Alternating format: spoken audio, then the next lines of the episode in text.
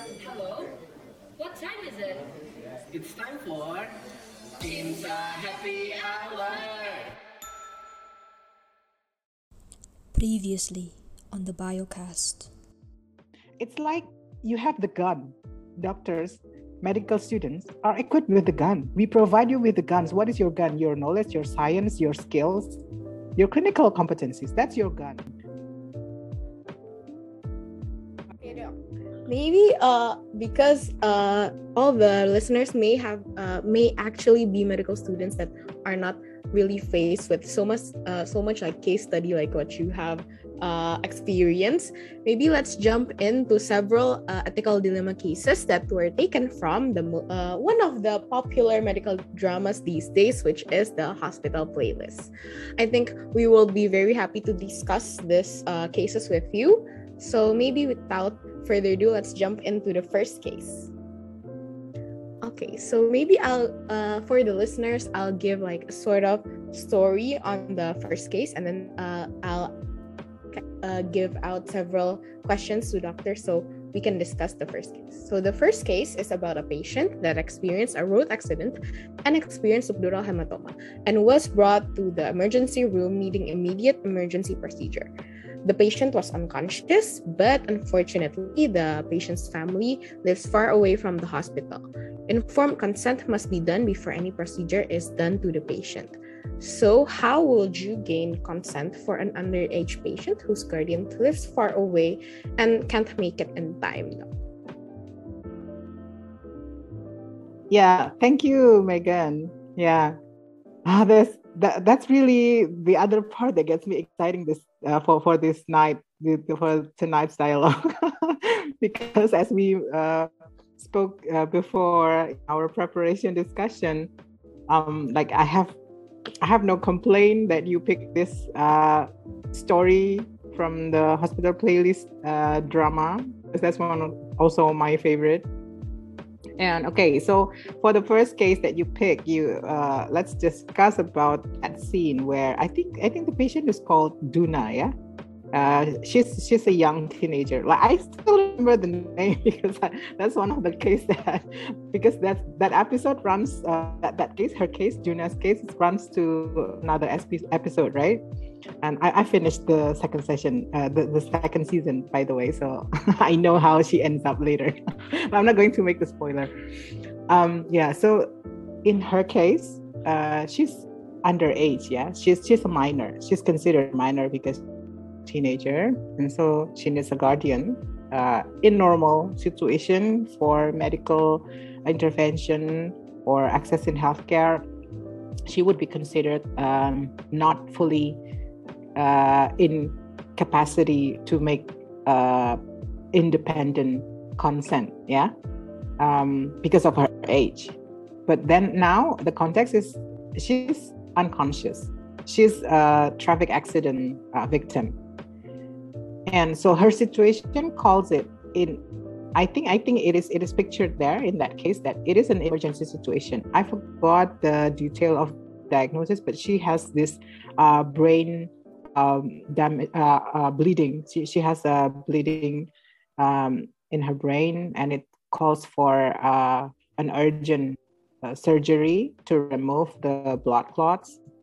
And so that fits with category of a um, emergency situation, which is in emergency situation you would want to approach informed consent differently because it's not a standard or not a normal situation where you can plan the surgery or the intervention elective in in elective. You don't have you actually don't have options. Like the the physician i mean here they don't have uh, other option. If they want to save life they need to do the surgery. And that's that's one of the most uh, basic duty of a medical profession right? To save life. We honor life. So whatever it takes to save lives then you would do it if you know the, the surgery is going to save her life, then you need to make the call.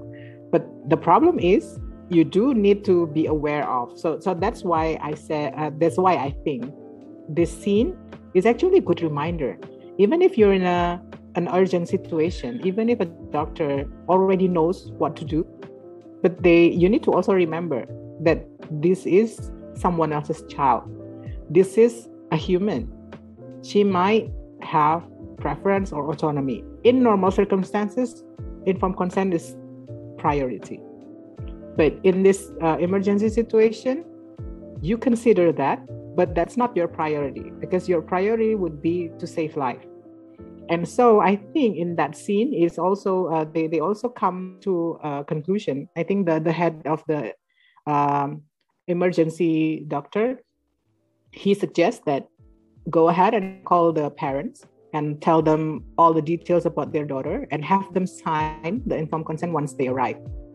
Because if they wait for the patient to uh, for, for the parents to come and then sign and then uh, after that you bring the patient into surgery it's going to be too late because they cannot wait any other minutes because uh, time's ticking and um, more time you waste on waiting is going to cause more damage and probably you cannot uh, save the life of this patient so i think um, that example is uh, very good because then you get to see how you need to put uh, informed consent in a context.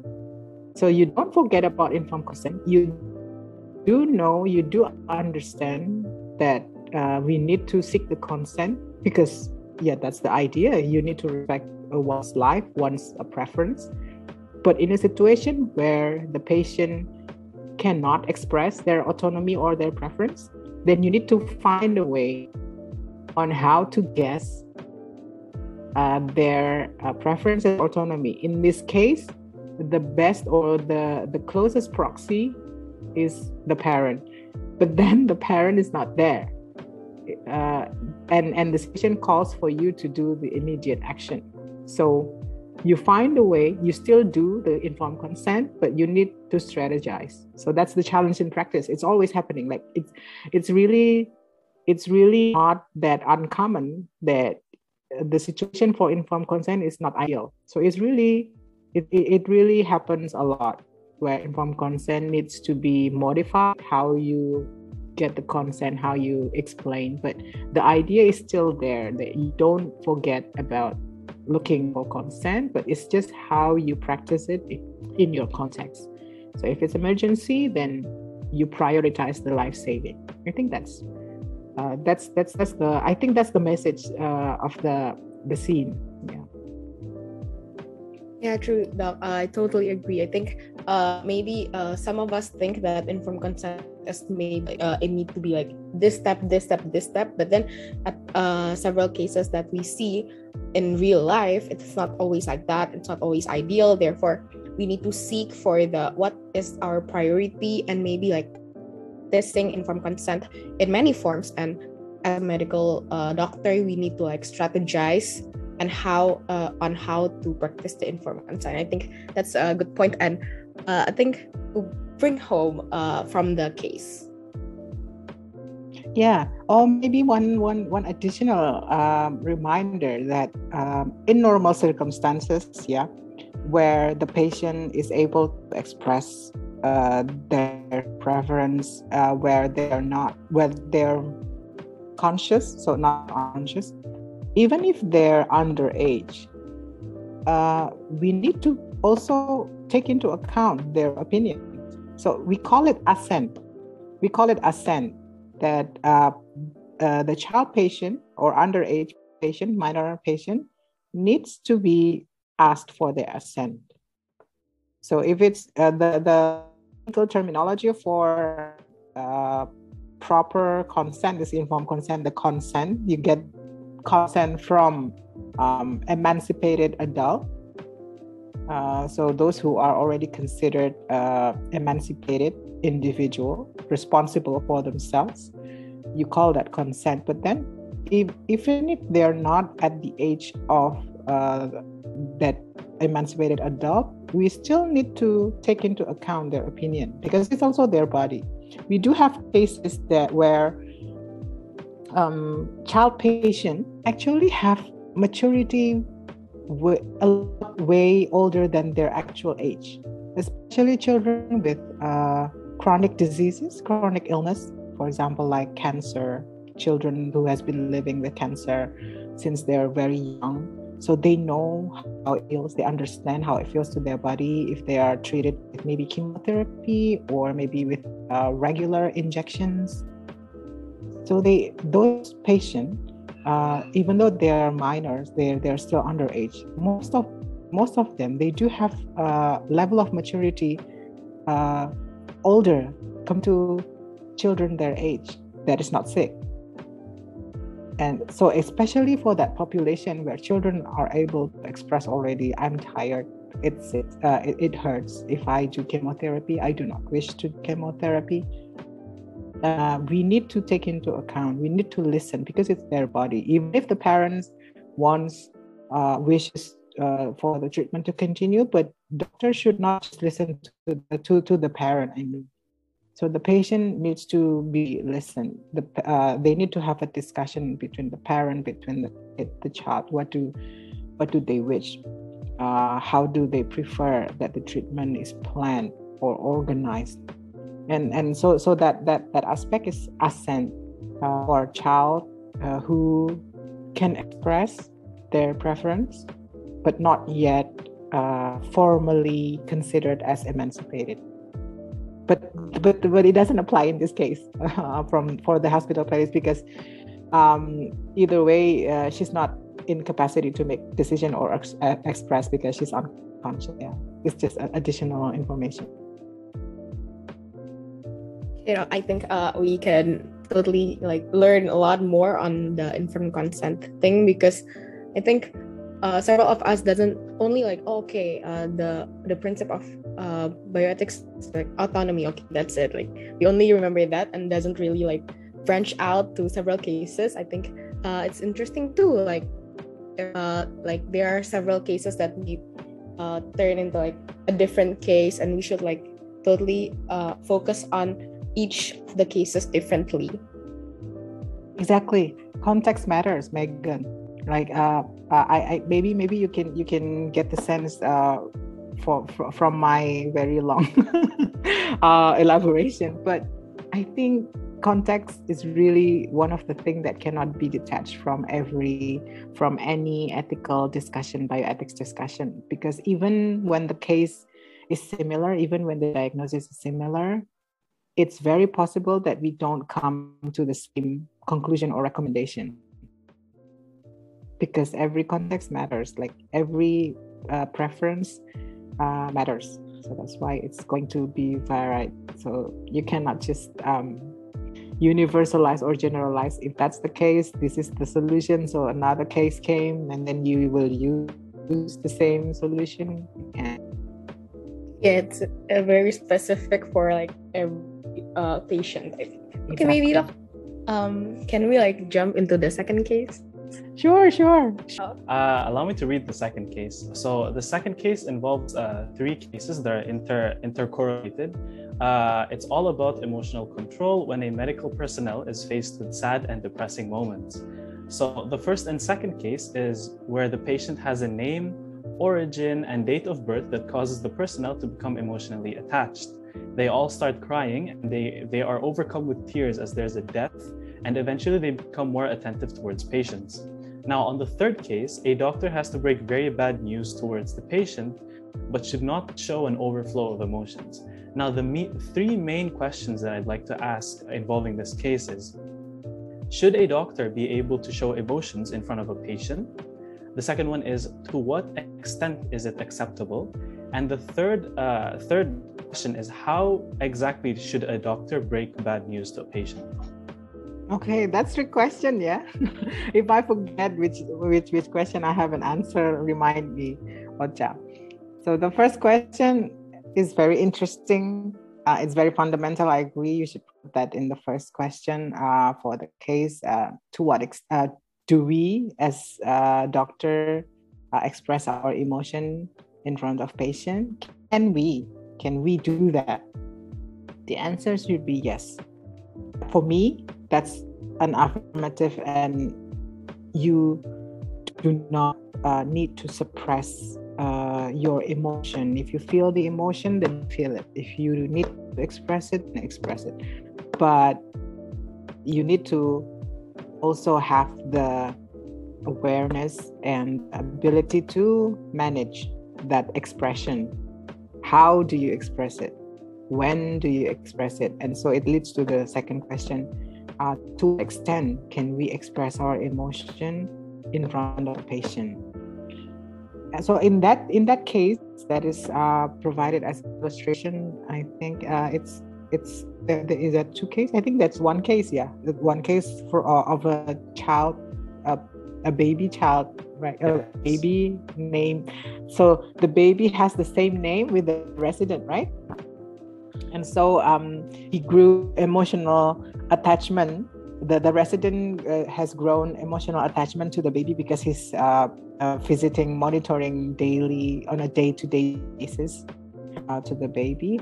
So yeah, so it's understandable that context when they they provide you with that illustration, that context. So that's understandable. Like one of the professor mentioned, that is understandable. So you don't scold the, your friend to have that uh, emotional breakdown or emotional attachment because that happens to everyone. Maybe you never thought that you will, but at one point at a time, every doctor must have somehow relate to one of at least one of their patient in their practice that it really resonates to maybe their personal experience or their personal sentiment and so there is uh, the internal emotion. That's human. It happens because doctor deals uh, every day, most of the time, with bearing witness of patient suffering. That's one of the aspects where doctors actually need to be prepared for. You cannot practice with a totally detached uh, emotion.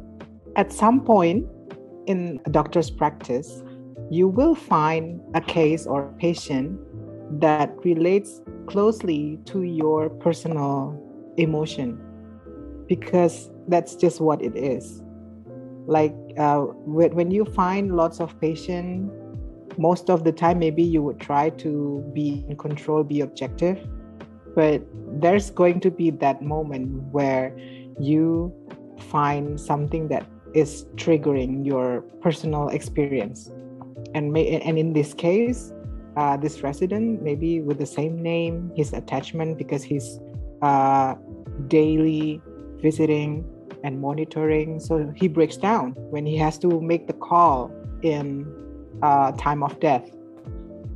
And can he cry?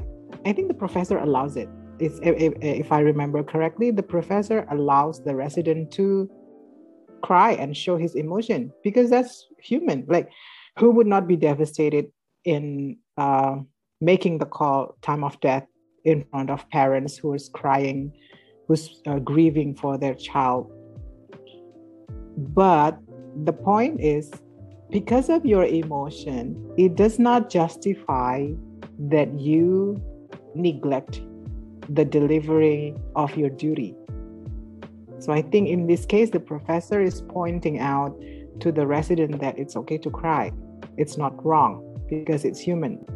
But what you need to remember, what the resident needs to remember is that you have a duty. You're a doctor. What is your duty at that time? Your duty is to make the call, to make the announcement of time of death. So, even if you're in a devastated state, you cannot neglect that duty. So, I think that's a very uh, interesting and valuable lesson. So, it's not the crying, it's because you do not uh, make the call of announcing time of death.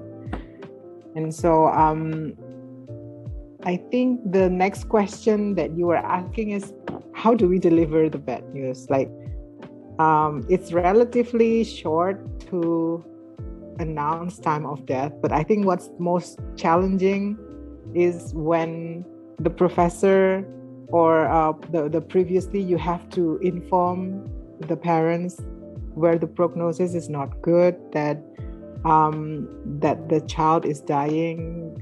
I think that's the most difficult part. And how you do that, that's the the, the interesting uh, part that is shown in that scene is that the professor uh, approach from a very humanistic aspect to deliver the to rephrase to rephrase the news the sad news.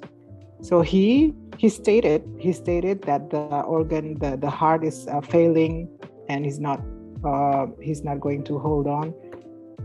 But what's important i think is to really uh, give the parents understanding that this child has been suffering and um, maybe it's time that he needs to be at peace and that he may be he might be sad if he's alone at his last time.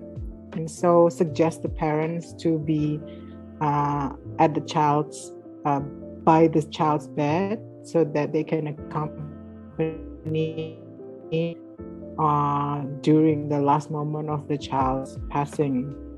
So i think that's very uh, human and it's a very delicate way to uh, deliver bad news even though it's not easy. Definitely it's not easy. It takes courage to say that you need to uh, deliver your duty anyway because you cannot let the parents uh, hanging or without information about how their child is doing. It is important that doctor preserve or approach the the delivering of bad news in a humanistic and empathetic way. That's just very strong and courageous for the doctor to say because it's not easy definitely not easy. Yeah i think i think that's that's one of the uh, strong message yeah from from that scene that expressing emotion is human. It's a necessity no doctor would be able to suppress their emotion once in a while they will blow up or they will express they will need to express it so it's better to manage the express emotion how, when, and what extent. You cannot, you don't have uh, a fixed formula to what extent. Okay, look, I think he summed up all the points uh, for uh, case number two. I think I'll moving. I'll be moving on to the third case. Okay, so the third case is about two doctors discussing a patient's case in an elevator, since uh, an elevator can be like considered as a public space, and even though the doctor did not disclose the patient's name, but they uh, indeed described the case in detail. So, uh, is it Hippocratic inappropriate for a doctor to directly talk about a patient's specific case? How does one discuss or talk patient's case without explicitly revealing the patient's personal information? Yeah, so um, I think you're trying to relate that with uh, the very oldest code for medical profession, uh, Hippocratic Oath, because uh, one of the point, the oldest point there is that, that doctors or healers need to really preserve the information of the patient, and even even you need to take that until the day you die. so that you, you should that that really emphasize i think i think that uh, indicates how important it is how valuable it is uh, patient's information that you need to keep it. You need to keep the trust that the patient has given you. I think that uh, emphasize uh, that aspect. But but medical confidentiality is like other principle that it needs to put to be put into context. So in this context um, uh, in in the example of the cases in elevator. So if, if you look at I, I, I, I made this thought actually uh, from the scene. And in that elevator, there are four person, two doctors, one resident, two, two, two uh, professors, and one resident and one nurse. And so, uh, in summary, in the elevator, uh, everybody is uh, health practitioners. Yeah. And there's no other patient or visitors in that elevator. So, that is the context if you if i can give my piece of opinion it's relatively safe it's relatively safe for several one one of the main the the, the fundamental reason actually uh, other than uh, that the fact that everyone in the elevator is uh, health professionals But the very fundamental reason is what is the reason that they discuss uh, patient information in, in the first place? So that should be the fundamental context that needs to be considered because it applies to uh, all other cases of medical confidentiality uh, on disclosing uh, patients' information. Even that's already uh, uh, put in relation as well in our country, uh, in in one of the medical acts, that doctor is allowed to disclose patients' information if needed. So, how do you define the need? In what context uh, can you justify uh, that you are opening or sharing patients' information and to whom? So, in this case, if I understand, in my understanding, both professors need to have a discussion because uh, there is this case that requires different expertise and they need to consult each other about what's best to do for the patient. The patient being um, the pregnant mother and the unborn child. So the, the the fetus right? If i'm not mistaken that case. And so uh, these both professor one of gyn and one pediatrician uh, pediatric surgeon uh, they consult each other because they will need to work together to provide care to the mother and the later born baby, right? And so from from that one uh, context, they have a justified reason to discuss. The next aspect may be where and when. Why do discuss? Why did they have to discuss in the elevator? Did they have to discuss that there? Cannot they uh, discuss in other uh, forum or place? Yes, obviously they can, but maybe once in a while, like you know, there's this practicality. You know, there's this element of urgency. You know, there's this element of uh, limitations of opportunity. So I think that that that case is actually describing how uh, more illustration on that the the professor has uh, a genuine concern of their patient that even if he's in between uh, his walk he remembers the patient's case and then he saw the opportunity to discuss the preliminary discussion we know that's the pre- preliminary discussion they don't make decision there but it's more into informing that I need to consult you. We need to work together. There's this case of a mother which I'm concerned about. I need your opinion. So, in that nuances, it's justified, in my opinion, it's justified. It will be a bit more tricky or maybe sort of not justified if elevator is packed with other uh, visitors, because then it would not be effective to discuss. But considering the elevator is relatively um, quiet and those who are standing there or in the elevator are all, I think, all are relevant or involved in the case. So you can consider it that it's a proper forum, proper people to have discussion with, even if it's just preliminary or maybe just sharing information. It's not actually discussion per se. So yeah, um, but that's that's one of just the example on on how we see cases that we need to put it into context why in the first place the discussion must happen if from the first reason or the first question you do not provide with justified reason to open patients information then it's unethical. For example what is unethical or what is what is not proper reason?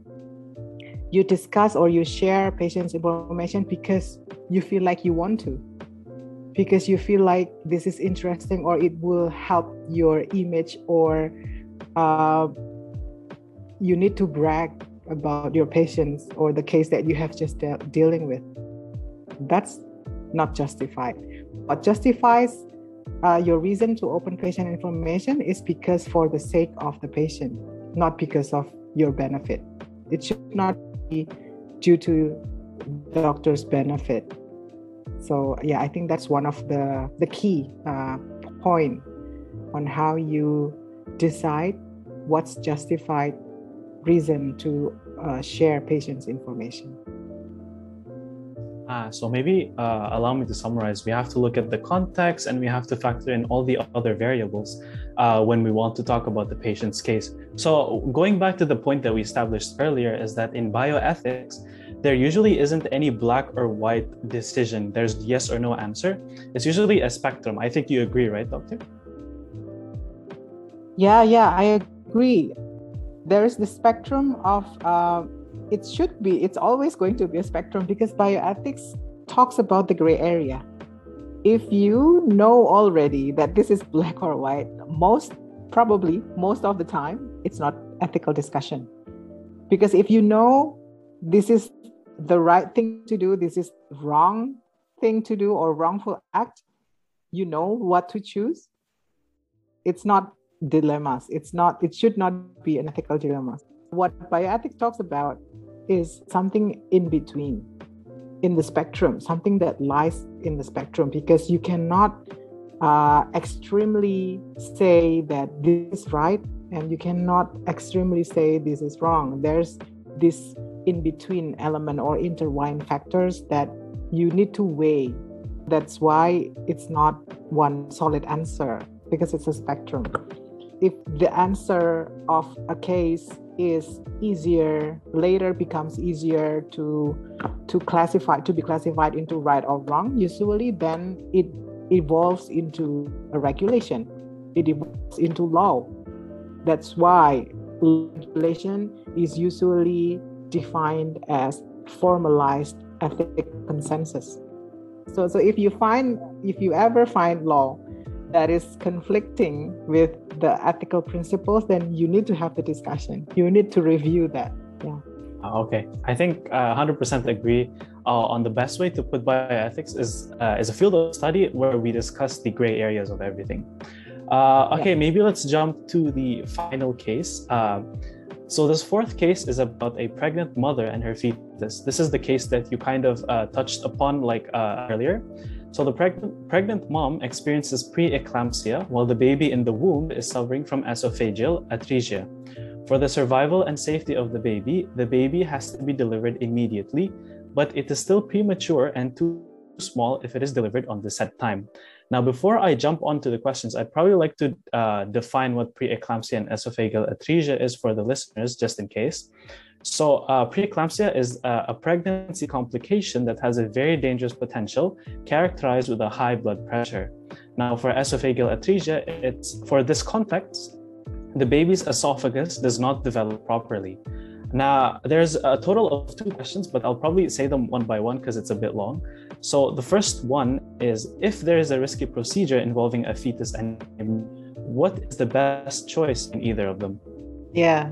So, this case, I'm glad you put it uh, at the very last because it's uh, compared to the, I think this has more complication. Yeah. It's more complex uh, because, yeah, it, the, the nature of the diagnosis, the disease, and the situation, the clinical situation, clinical facts are more complicated. Um, I don't think eh, if you watch the movie, you will know what's uh, what what decision is made, but maybe not so much about the decision, which of which. I think I can walk you through why uh, the the clinician comes to that decision because it matches well with the concept, the shifting paradigm on the maternal and fetal relationship, in this case, illustrated in this case. So, in case you are not in the subject uh, learning about the uh, pregnancy or reproductive uh, subject, uh, there is this uh, aspect uh, about maternal and fetal conflict. So usually the, the, the most popular term to illustrate such case is it's about maternal and fetal conflict. But it's already long been advocated. I think it's from 2000 something, yeah, early, early 2000. That terminology, maternal and fetal conflict, is advocated to be revised it should not be a conflict. Rather, we need to shift the paradigm into relationship or relational. Because if you talk about maternal and fetal conflict, the assumption would be that pregnancy is adversarial relationship between the mother and the fetus. Like uh, you would frame that that the mother has conflicting or competing interests with the fetus. So the obstetrician uh, globally i think uh, most of them disagrees because we should not view pregnancy as uh, adversarial relationship rather than it's a unity it's a single and um, complete entity a mother and the baby. So it's a relationship. If you see the maternal and fetal as a relationship then it's not the matter about who needs to be saved first but it's more into the paradigm what can we do to save both because they are one entity. They are not competing against each other. Mother is not competing about, uh, with with their fetus. They wanted the pregnancy. They wanted the child. So we should not make the terminology. We should not approach that as a conflict. That's that that that's one one thing. Uh, uh, the question that you need to be asking is what can we do so that we can promote benefits for the mother and the child? The child cannot live if the mother is not safe, right? So if you choose to save the baby and not the mother, big chances are the baby is not going to save to be saved either. And if you only uh, care for the mother, it's going to be cruel and it's going to most of the time against the patient's wish the mother is going to be expressing that they wanted the child to be safe as well. So it's um, so it depends on the available technology or the available experts in this area is very uh, determining factor on what is the satisfied uh, solution the highest benefit for our patient. So if we if we can benefit our patient by collaborating well with our colleagues then we need to do it. So in this case i think in in the in the draws uh, illustration they uh, manage to then uh, save the mother from the preeclampsia because if if if you have a preeclampsia and then um, one of the intervention is to terminate the pregnancy, right? Because uh, the the preeclampsia symptom is induced uh, caused by the presence of uh, the, the state of being pregnant, right? Hence, the treatment is terminate pregnancy. So uh, in in that case, if it becomes critical, it's become an indication that the pregnancy should be terminated. Then termination it is but then uh, termination of pregnancy uh, have consequences uh, for the baby then you need to be preparing for that consequences how to save baby born prematurely. And uh, the complication is uh, added here because the baby the premature baby uh, have the the condition of esophageal atresia right and so another problem needs to be solved. But if you already uh, able to list or identify the conflict and you have that mindset of what is for them all then you would have your options.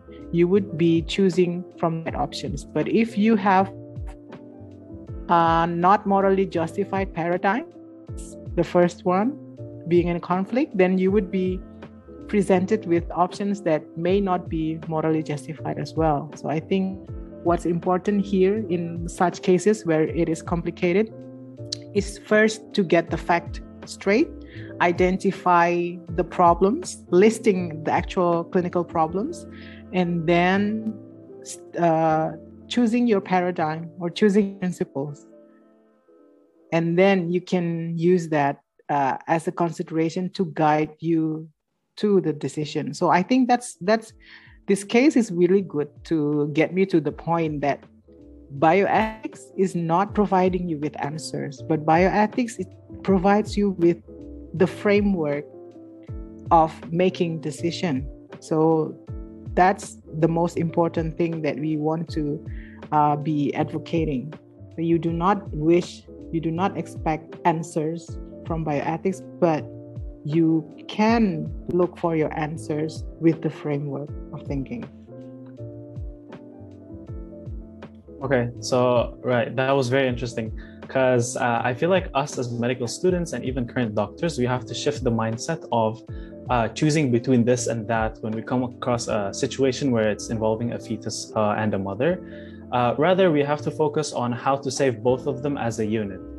Um, maybe the last and final question for tonight is how should a doctor act when he experiences workplace toxicity and is affecting his work performance? So, before we move further, I'd like to define what it is. Uh, workplace toxicity uh, is basically any job where the work, the atmosphere, the people, or any combination of those things can cause serious disruptions in the rest of your life. Mm, yeah.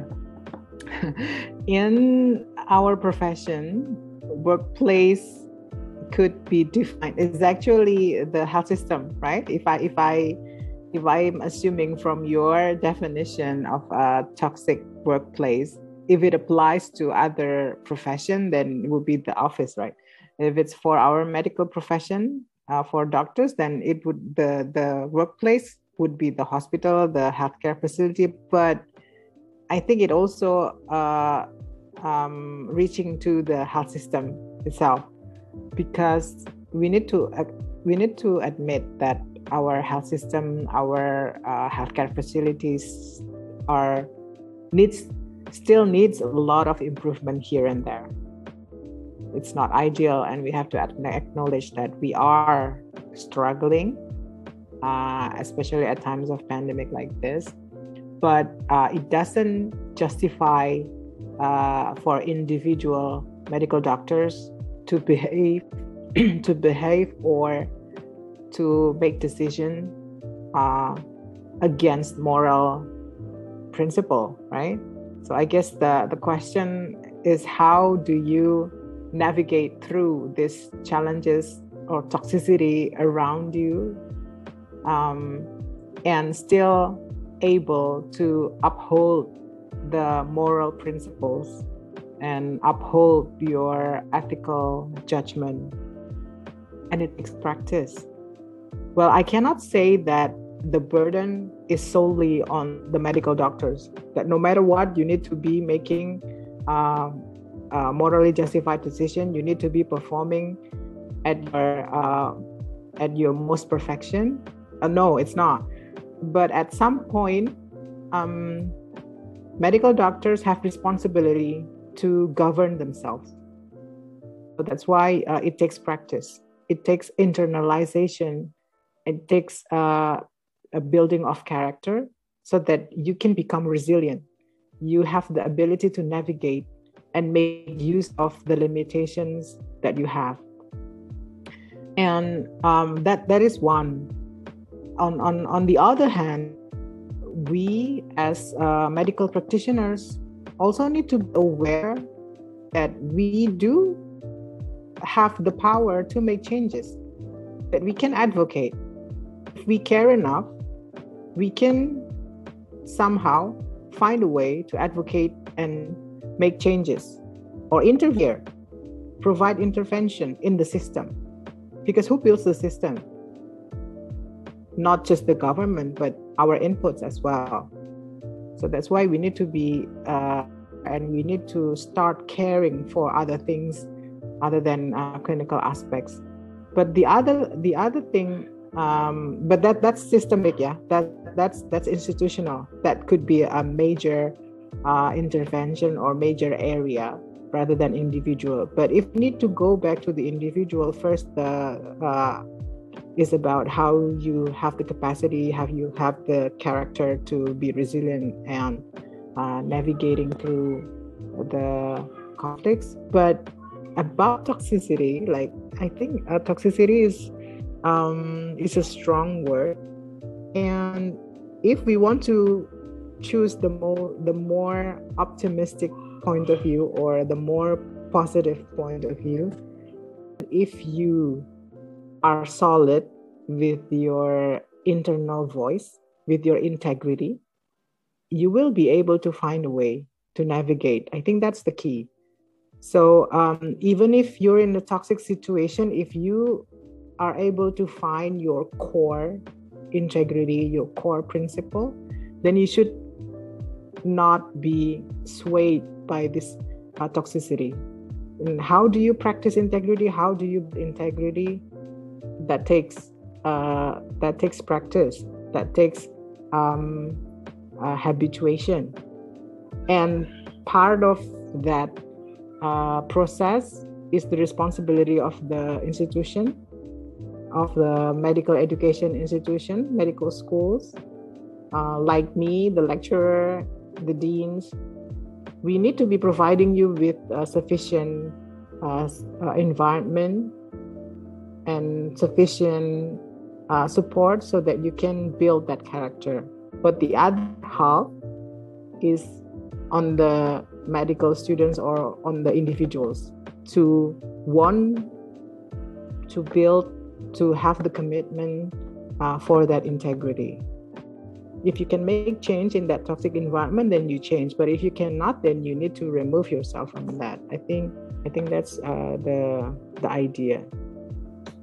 Yeah i hope i hope that answers yeah i don't think i think that pretty much answers experience? everything i think it ultimately answers everything so Yeah. maybe allow me to summarize this last question so basically what you're saying is so if if a person cannot change anything about it then maybe he should uh, step away from it but if he can uh, and if you can deal with it i'm guessing you ultimately you also have to find inner peace and probably stick with your morals and integrity right yeah Mhm.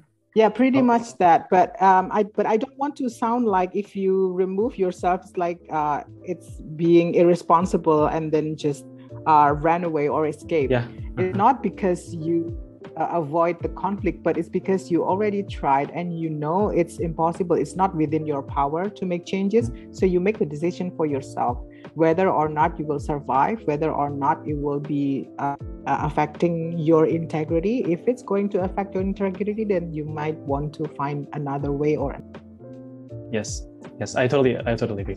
Okay, uh, all right, doctor. I think uh, the discussion we had today covered pretty much everything. We had a very long two-hour session, which was filled with uh, a lot of interesting things that I just learned today. Uh, me and Megan, I, I, I, I know that I speak for the whole team. So again, when I say this, we we appreciate your presence and your time here today in elaborating and enlightening all of us, my students. Uh, we wish you the greatest success in your future endeavors, and I would like to thank you very much. Pleasure is mine, Megan and Ocha and Anisha and all the committee for CIMSA for organizing such event. Like we really appreciate and we are really uh, excited to see that students have this kind of awareness level for bioethics uh, necessity. So I really do hope, we really do hope this kind of collaboration can continue and we will have another series Yes, yes, I agree. Thank you so much. Thank you so much, Doc. I hope that this session with Dr. Wita can widen future doctors' knowledge about bioethics and also not only celebrating the World Bioethics Day on October, but also uh, still brings bioethics, apply that to our future uh, as a medical doctor. And hopefully, see you guys on our CIMSA UGM podcast. I'm Megan. And I'm Ocha, signing, Signing out. out. See you.